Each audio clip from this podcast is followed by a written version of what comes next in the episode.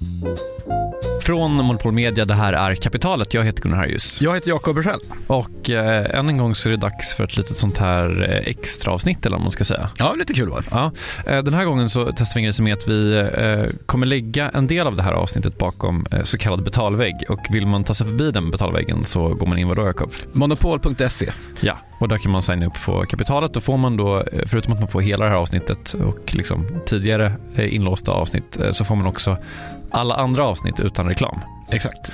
Och eh, som förra gången som vi gjorde ett sånt här avsnitt så kommer vi ha lite lyssnarfrågor.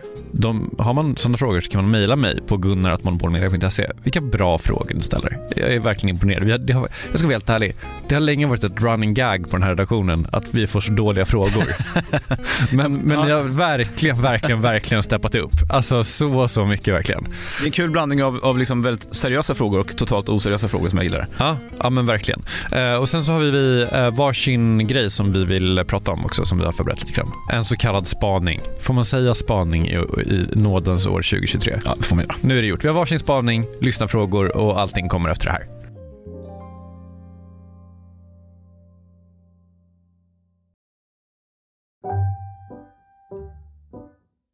Ska jag börja då? Ja. Mm. Vad är normal ränta, Jakob? Eh, oj, vad svårt. Jag vet inte. Nej, men det, det är fan svårt. Alltså, det är en fråga som eh, nationalekonomer och traders och banker och hushållen och eh, verkligen också centralbanker eh, funderar väldigt, väldigt mycket på just nu. Men, men bara, tänker man då så här, vad borde räntan vara Mm. just nu? Vad är typ en normal ränta? Alltså så här, de flesta är liksom överens om att nollränta, det var typ inte så normalt. Nej. Vissa tycker att det var bra, vissa tycker att det var dåligt, men ingen tycker nog att det var så normalt. Liksom.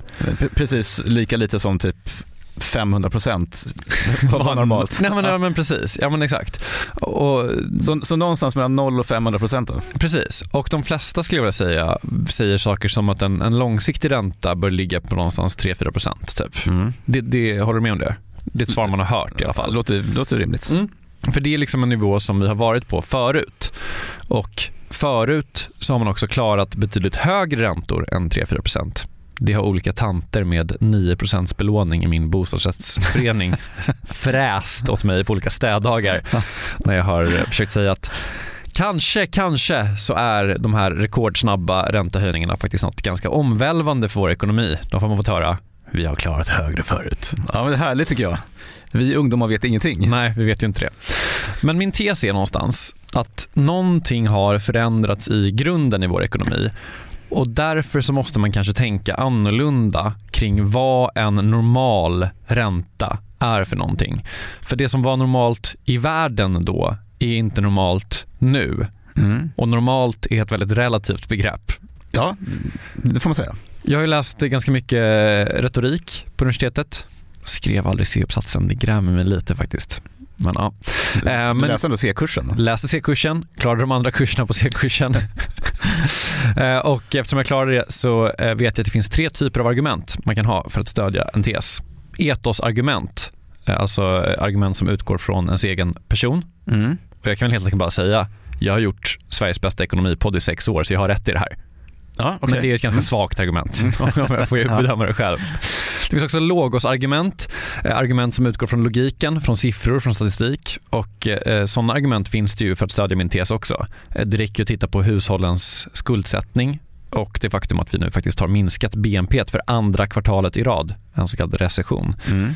med dessa då så kallade normala räntor. Ja. Men eh, det är faktiskt inte det viktigaste utan jag skulle vilja prata om patos, om känsloargumenten här. Mm. Eh, Jag skulle vilja prata lite om känslor generellt kanske. Ja.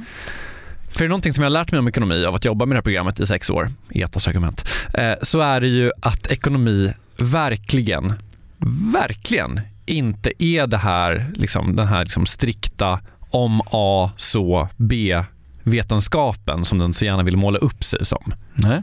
Utan liksom för varje vältänkt teori om hur varuflöden fungerar så finns det en annan välbelagd teori om att de absolut inte funkar på det sättet som den första välbelagda, vältänkta teorin presenterade. Eller så kommer en verklighet som, som går på tvären mot vad som står i böckerna. Verkligen så.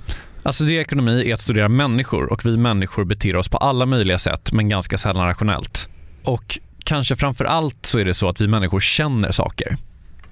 Så nu när vi då befinner oss i vad som måste beskrivas som ett ekonomiskt läge så menar kanske folk att vi måste kanske lägga våra känslor åt sidan och fokusera på det fundamentala, på de här siffrorna som kan tolkas på olika sätt. Mm. Parentes men som enligt personerna som säger att vi måste fokusera på de fundamentala siffrorna givetvis bara har en åsikt om hur de kan tolkas. Men jag menar tvärtom. Om ekonomin är studien om mänskliga beteenden så är det mer viktigt än någonsin att fokusera på hur vi människor känner i vad som alltså måste beskrivas som ett så kallat ekonomiskt läge. Så hur känner vi människor just nu? Hur känner du Jakob? Men eh, intrycket är att, om man bortser från vad jag känner, att det råder någon allmän liksom, depression just nu över sakernas tillstånd. Ja, jag valde att kombinera patos och logiska argument och gå till statistik över känslor. ja, okay. Jag vände mig till Sveriges känsligaste ekonomiska myndighet, Konjunkturinstitutet, KI.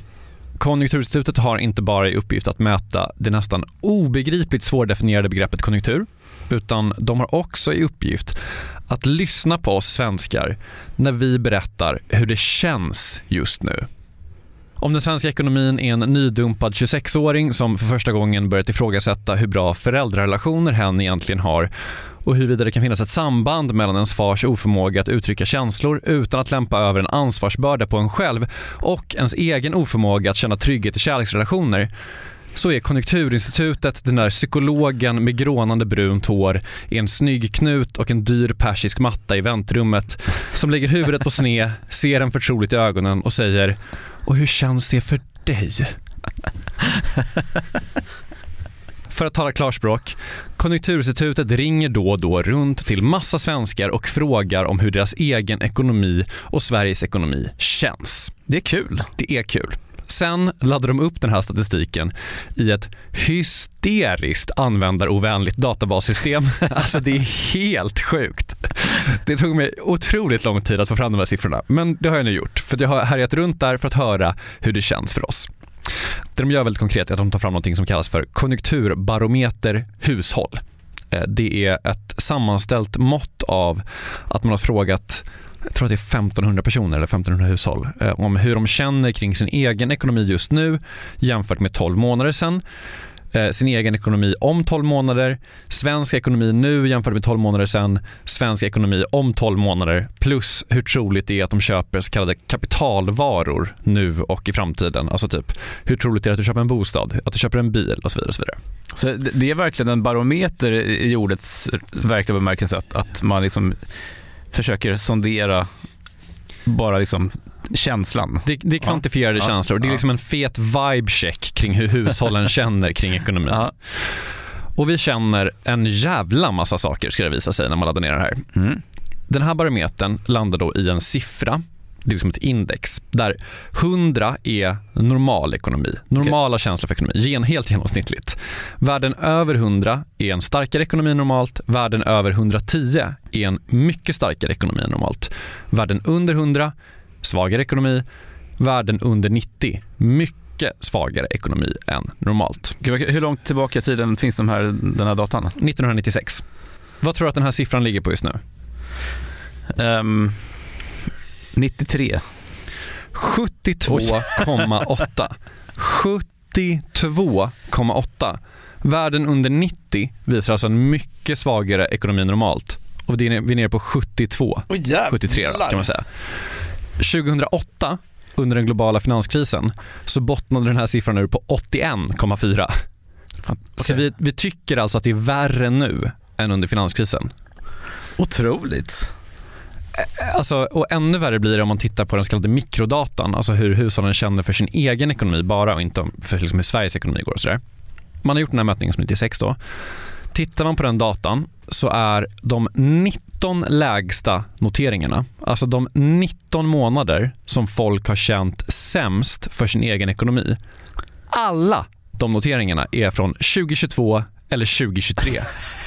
Den 20 sämsta månaden är från 2008, men de 19 sämsta noteringarna är från i år eller förra året. Otroligt. Med andra ord, folk upplever att de aldrig varit med om det som händer just nu. Det finns då, skulle jag säga, två förklaringar till varför det skulle kunna vara så här. Den första förklaringen är väl då att människor är dåliga på att uppfatta det ekonomiska läget. Man överdriver helt enkelt. Folk är sjåpiga. Det är inte så jävla illa. Kolla på BNP. Det är inte ner så mycket. Visst, ner två kvartal i rad, men jag menar, det är, inte, det är inte rekordmycket ner. Kolla på arbetsmarknaden, den har klarat sig jättebra. Ändå är det alltså de 90 19 värsta vibe-månaderna sedan 96. Jag skulle säga att hade det varit tre dåliga månader så hade man kunnat komma med den här förklaringen. Men när det är 19, då är det fan någonting som har förändrats ändå. Mm. Och det får mig att landa mer i att de här måtten som man har, liksom arbetsmarknad, BNP-utveckling och så vidare, och så vidare de kanske inte riktigt lyckas fånga det som folk faktiskt upplever. Det folk tycker spelar roll. Liksom. Det kanske är någonting annat helt enkelt. Eh, det närmaste jag kommit en statistisk förklaring det är reallöneutvecklingen som med de senaste årens inflation har utraderat ganska mycket faktiskt av den utvecklingen som vi har sett. Vi är nu tillbaka på 2015 års löner. Mm. Men då med 2023 års räntor. Och om man kollar på att det som det här liksom ska mäta är typ hur, är det, hur har du det nu jämfört med ett år sedan? Folk kanske inte tar det typ jättebokstavligen och tänker exakt 12 månader sedan utan man kanske mer tänker typ hur hade jag det nyss? Mm. Då är det sämre. Folk har det fett mycket sämre liksom.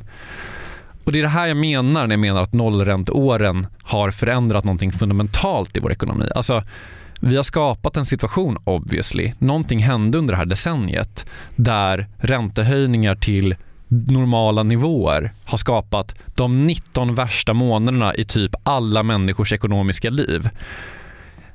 Det jag försöker säga helt enkelt är att det kanske är dags att tänka om lite kring vad som egentligen är normalt. Jag, jag, jag, jag tänker massor med saker. En grej som jag tänkte på nu när du berättade om det, det var ju Andreas Wenkas eh, sommarprat. Mm. Eh, och han är inne mycket på med liksom ojämlikheten i Sverige. För det är en intressant del av det här också.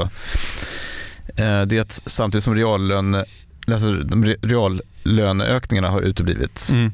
Och jag antar att till och med gått ner, reallönen har gått ner. Ja, så är det. Ehm, så är det väldigt, väldigt många människor som har blivit sjukt rika de senaste åren. Ja men verkligen. Och det är lite så här, den här otroligt kloka personen som gick bort dagen, eh, Charlie Munger. Mm. Han, han pratar ofta om det här. Att liksom, du bara vem det är? Ja, men precis. Han, han är då liksom nummer två, eller en, en av liksom... Ja, men nummer två. Han, han, han är då nummer två på, på Berkshire Hathaway tillsammans med, med Warren Buffett. Ja. Fruktansvärt rik, förmögen man. Verkligen, ja. och, och, gick bort 99 år gammal häromdagen. Um, han pratar mycket om det att människans största problem är ju liksom uh, envy. Liksom. Att, att folk hela tiden jämförs med andra. Och jag tror att det kanske blir särskilt illa i en sån här tid när väldigt många människor ser liksom de reala lönerna gå ner och man får ekonomiskt sämre samtidigt som grannen kör en Lamborghini. Liksom. Ja. Det, alltså det, det, skulle kunna spela in här tror jag. Ja men precis, och jag menar, det, det är väl en del av att eh, också att eh, BNP-utveckling alltså det vi kallar för tillväxt eller liksom hur det går för Sverige och sådär. Det fångar ju inte alls eh, fördelning överhuvudtaget.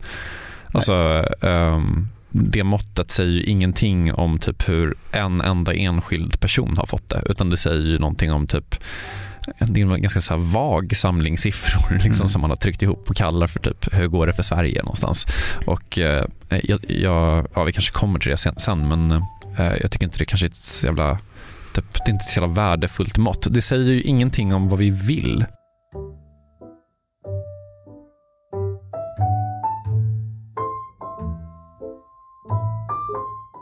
För er som betalar för kapitalet så eh, fortsätter det här avsnittet nu. Eh, för er som inte gör det så kan man gå in på eh, monopol.se och signa upp om man vill höra hela det här avsnittet samt alla avsnitt av Kapitalet utan reklam. Vi har ju en kampanj precis just nu också Jakob, här i juletider. Ja, jag, jag har förstått att jag prissatte det lite fel men då fram månaden ut så kan man då köpa tillgång till kapitalet utan reklam och alla de här bonusavsnitten mm. för, för 12,50 första månaden. Fett bra pris. Ja. Ja. ja så att, eh, gör det. Monopol.se, årets julklapp. Men tack för att du lyssnade. Okej, eh, då är vi ju inne i värmen här tillsammans. Mm. Vi, vi, som betalar för kapitalet. Det som en gång i tiden hette styrelsen, det är fortfarande okej att kalla sig för styrelsen. Ja. Mm. Eh, det kom en nyhet för, för någon månad sedan var det väl. Tiden går så fort nu under, under hösten. Ja. Men, men om Riksbanken, de behöver 80 miljarder i, i ett kapitaltillskott för, för att liksom kunna fortsätta sin verksamhet. De är typ Riksbanken, den myndighet som skapar pengar, är typ konkursmässiga. Och det, det är det här som låter konstigt för att vi har ju poddat om, om Riksbanken massor med gånger och hur den funkar och eh, många tror ju att de bara borde kunna täppa till de här hålen genom att trycka lite pengar själv, eller hur? Ja, jag är fortfarande inte övertygad om att de inte kan det, men, men eh, ja, du får väl förklara för mig. Nej, men i, i teknisk mening så, så, kan de det. Men Riksbanken i Sverige, till skillnad från en del andra centralbanker, de upprättar då eh, resultat och, och balansräkning ungefär som vilket företag som helst.